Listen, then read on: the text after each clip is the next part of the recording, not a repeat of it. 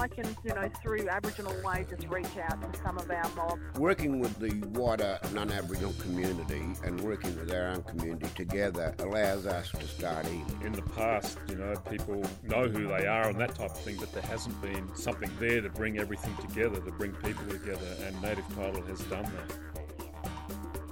Hello and welcome to Aboriginal Way. My name is Caleb Sweeting. Now I have a question for you.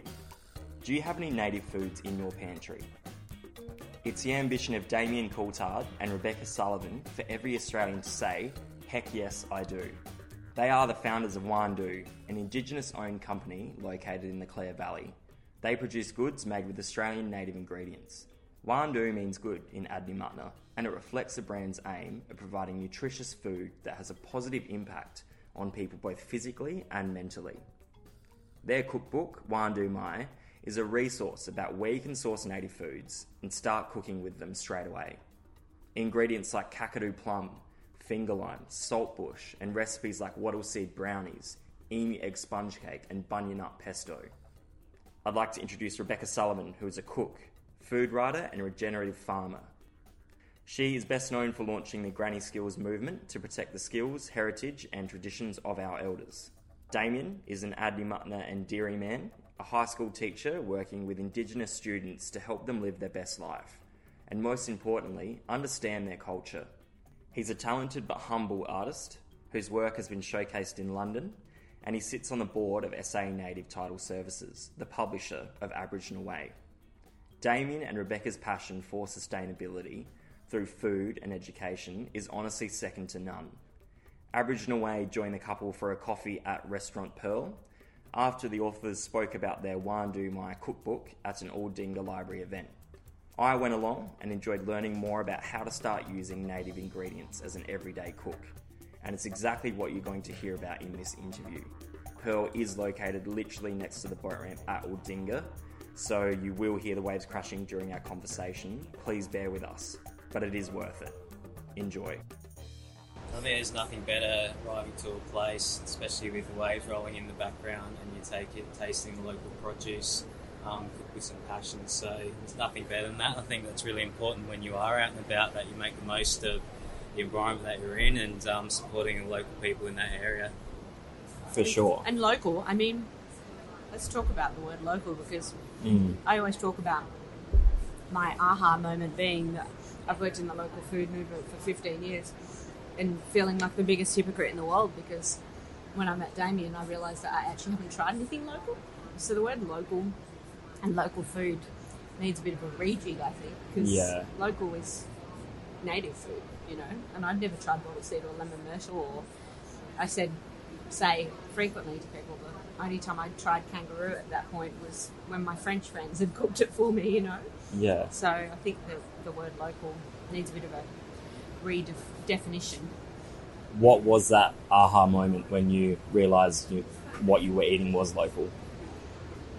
Meeting Damien and learning about his culture and really thinking about native ingredients and what native really means. Native Australian foods means local foods, and these are local foods that have been here for, you know, tens and tens and tens of thousands of years.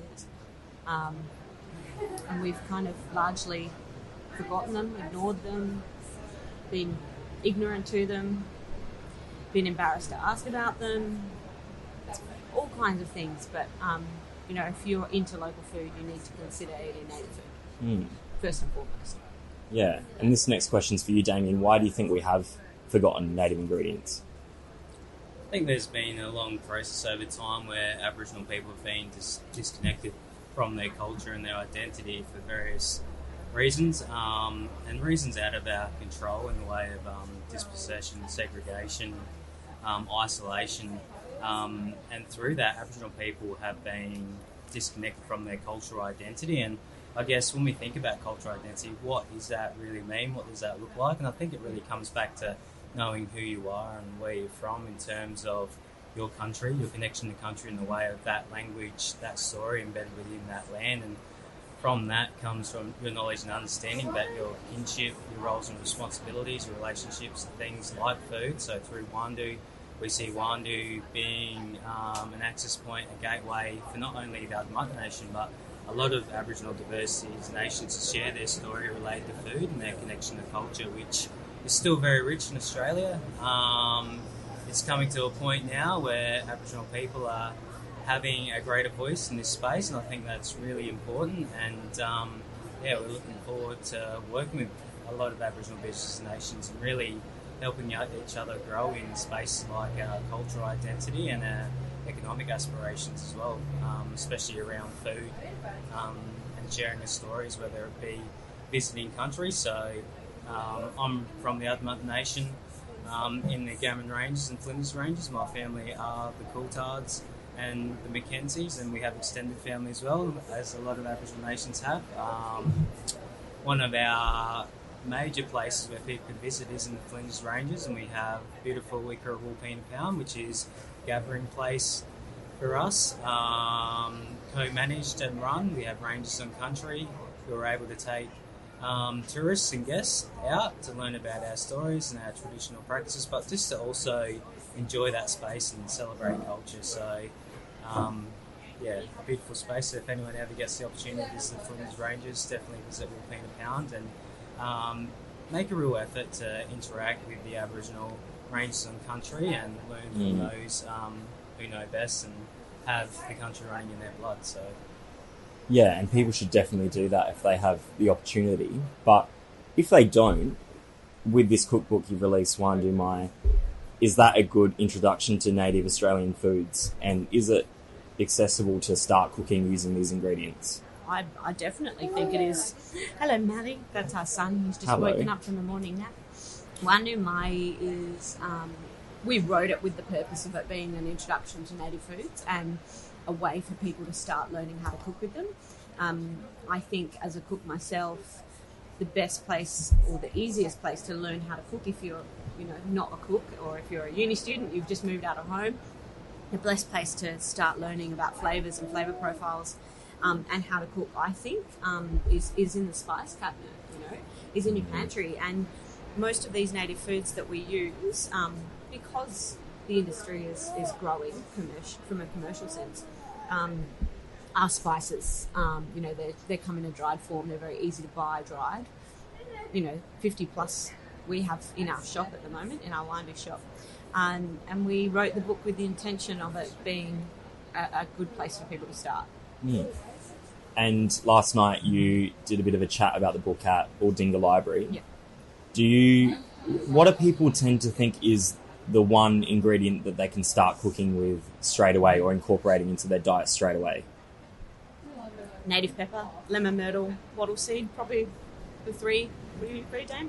Yeah, I agree with that. I mean, something that we have in our household a lot is the wattle seed, and just like subbing out your coffee bean. So with the wattle seed grind, still has that beautiful aroma in your home, has that natural kick, and something that you can easily sub in to your daily intake, whether it be food or a beverage, and something that I thoroughly enjoy. But once again, it comes back to knowing that you can use that as a supplement. It's about creating that access point. Yeah. That's something Warndu Mai has really been able to do.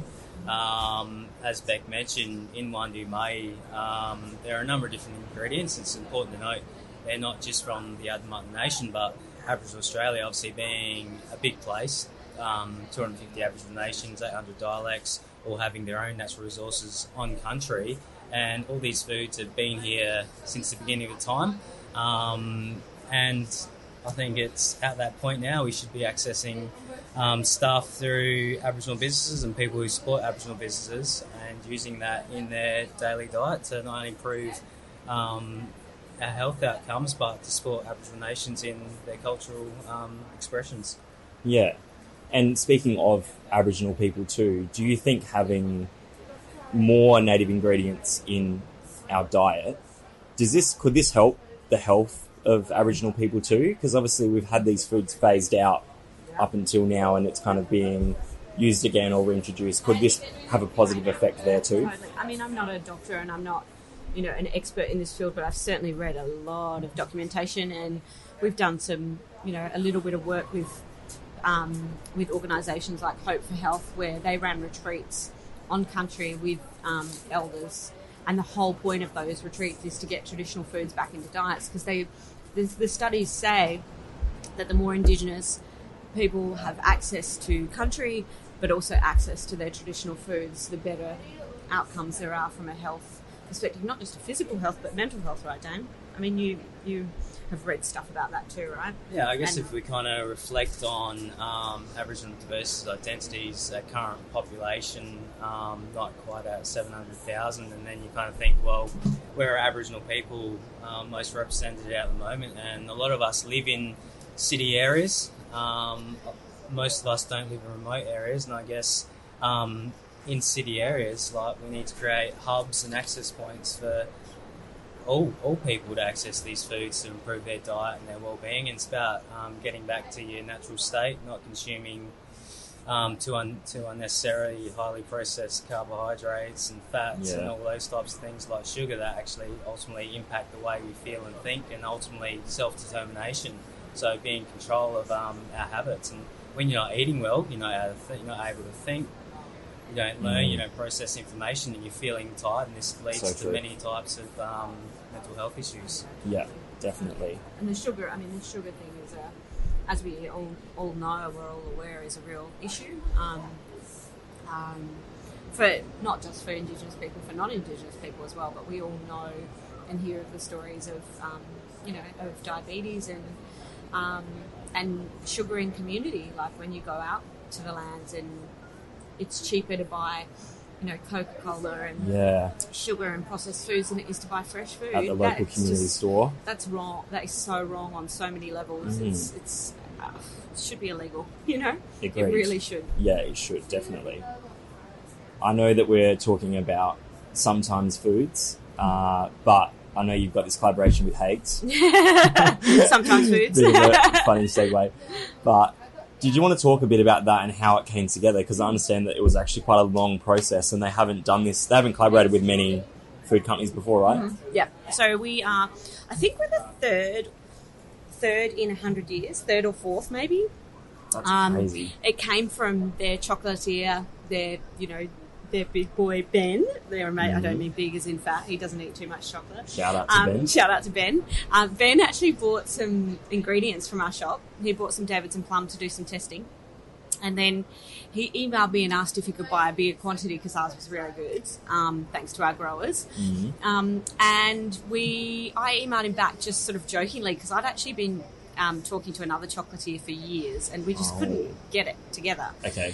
And so I said, just jokingly, hey Ben, if you fancy doing a collaboration with us, let's make some good native chocolates. Because, and he wrote back and goes, we don't really do collaborations. And then a week later, I get another email saying, do you and Damien want to come down and meet the team? And so we went down for a meeting and took our cookbook, started having conversations. That meeting led to another meeting, and before we know it, 2 years down the track, here we are. Chocolate's on the shelves. Just another quick plug for Haigh's. Walking through their facility and seeing their employees and just the smiles on their face, it's one of the most relaxing environments I've ever seen. I'm thinking, is this a workplace or a hangout, chill out place? Because literally, the Willy Wonka chocolate factory. Yeah, like, happy. You notice that when you go into Haigh's to buy chocolate, though, they're always so happy. There's all an array of type of music. There's country music, hip-hop, there's heavy metal, and they kind of float through 4 different tasks in the day, and it's just the most relaxing environment. You can see why it's so sustainable and why people love working there, and ultimately you can see that as it comes through the taste of their chocolate, but just the passion in their staff when they're serving you. Last week we were in the advertiser for Haigh's, and we had our photo shoot in the Botanical Gardens, and I was with Ben, and just the joy on his face and the passion for his practice and his job was next level. So we're super proud of this collaboration, because they have the same and the reason we're doing it, and we take collaborations really seriously, we want to work with people with the same values. What are the flavours that you've started off with? So there's dark chocolate with Davidson plum. So it's got that beautiful, stunning sort of sourness from the Davidson plum, and that dark chocolate has sort of almost like a citrusy sour note anyway, so it's just a match made in heaven. And then finger lime with the milk chocolate. So it's like zesty pop of the finger lime cuts through that real sweet milk chocolate. So they're only a limited run. All of the chocolates will be a limited run. So I suggest everyone gets out there and stocks up their cupboards full of that chocolate before it sells out. Get out there and try it. It sounds so yum. I had a call from a mate this morning while I was walking through the Wollongong farmers market, and he said basically most of the chocolates were almost sold, and he's FaceTiming me and chatting to the person behind the counter and saying, "Oh, I know these guys," and treating us like we're celebrities. But I just really want to highlight the point that Beck spoke about in the way of collaboration. It's really important that we work with people with the same values and beliefs and the same premise around celebrating Aboriginal culture. I think that's really important because Aboriginal Australia has much to celebrate, and we do a lot of things well. Aboriginal people are really talented, not just in sport, and I think once we start identifying and celebrating our people for what they do outside of sport, so for example, whether it's Indigenous businesses, whether it's their musical talents, their doctors, their architects, their anthropologists, and all these amazing things. Yeah. I think if we kind of think about food is that vehicle, and if people are tasting chocolates through Haigh's and it's like, okay, where is that native food from? Okay, it's in Queensland, it's in New South Wales, and then hopefully it's encouraging people to travel to these spaces and learn from Aboriginal communities in those areas about those foods, the origin, the story, the language, and their kinship ties and why it's so important to them. So that's why I'm so excited about this project and where it's going to go, and really looking forward to what's coming in the near future and other collaborations. Yeah, you're making me want chocolate now. Yeah, it sounds like a bit of a gateway to Aboriginal culture too, in a way, totally. From the way you're explaining it. Well, and the whole point was, you know, we for us, this is a marketing exercise. So obviously Haigh's is selling the chocolates, not us. So no, we're not going to be millionaires from making Haigh's chocolate. But for us, we get our brand in front of people, and by getting our brand in front of people, we get Aboriginal culture and foods in front of people. And that's, you know, 20 plus stores all around Australia.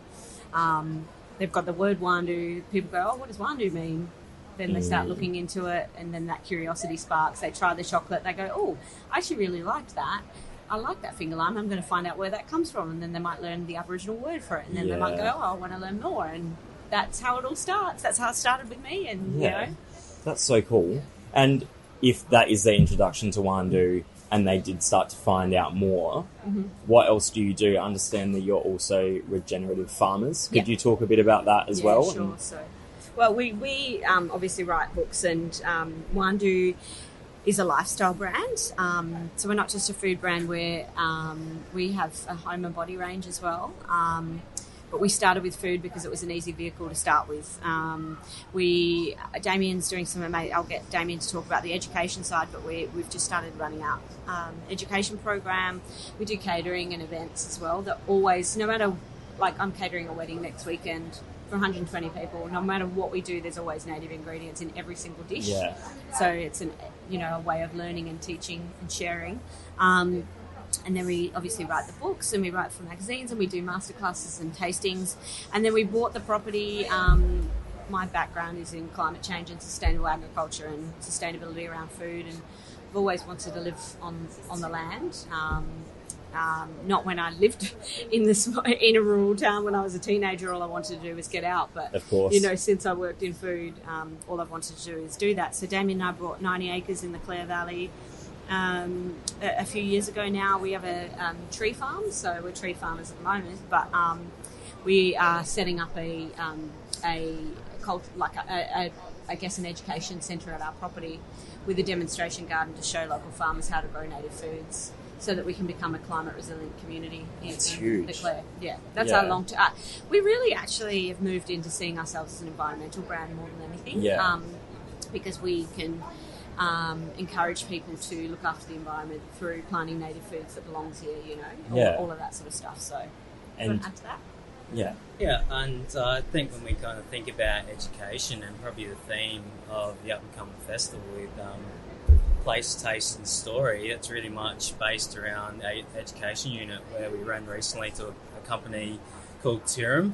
And basically the learning was much about native food. So we had 6 different types of native foods, and we really wanted them to understand the importance of place, language, story, kinship, law, and ultimately trade and the intricate relationships Aboriginal people have to their country, but the cultural heritage that they may have over different spaces. So it's providing that learning experience through food as a vehicle, and then helping people really understand the significance of environment, significance of food, and importance of community identity to strengthen those spaces. As mentioned with our property in Clare, we have massive plans, and these plans could happen in 1 to 2 years, or if they happen in 20 years, that's fine. We just want to grow sustainably. We want to interact with the local community and Aboriginal businesses far and wide. We want to uplift or help uplift the community and other Aboriginal businesses as well in that space, and just create something special where people can come and learn for each other in terms of knowledge and understanding about different areas, whether it's about growing, whether it's about marketing and selling, and to support the industry that ultimately will strengthen our nation in a way of breaking down stereotypes and the many things that impact Aboriginal Australia in the way of self-determination. Certainly. Yeah, and it sounds like you're already doing that, and it's only going to get better as you go along. And as the industry grows itself as well. Yeah. And as awareness. You know, our whole intention is that every pantry in Australia you can walk into any household and open anyone's pantry, anyone's cupboard, and there'd be at least one native ingredient in there, whether it's native pepper or, you know, a spice mix, or you'd open the fridge and then instead of spinach there's going to be warrigal greens. And, you know, that's really our intention, is that it's not the norm and not just a fad. Yeah, or not just, we're talking as well before about trends, like it's not just a trend that is happening now and then people, you know, it won't stay in their cupboards. It's about sustainability, is that right? Absolutely, and we've definitely noticed, probably the last 3 years in particular, that it is everywhere now. It's not just, you know, because it's on the front cover of a magazine that month. Consistently, demand seems to be outweighing supply for the last couple of years at least, I reckon, and that's a good indicator, right? Yeah, there. And I do think trends do have a place, and it is a positive thing as long as we as Aboriginal businesses and people who we're collaborating with have the same ethos in the way of supporting each other and protecting intellectual property, and that ultimately we have to acknowledge where that food is from, where that piece of art is from, the origin, the story. So we're protecting that practice, we're protecting that story, and giving back, because ultimately what we want to do is improve all outcomes for Aboriginal people in different spaces and reconnect them to country to strengthen their identities and their communities. That was Damien Coulthard and Rebecca Sullivan, the founders of Warndu. If this interview has you interested, you can purchase their cookbook and products at warndu.com. That's spelled WARNDU. Thanks for listening to Aboriginal Way. My name is Caleb Sweeting, and I'll catch you next time.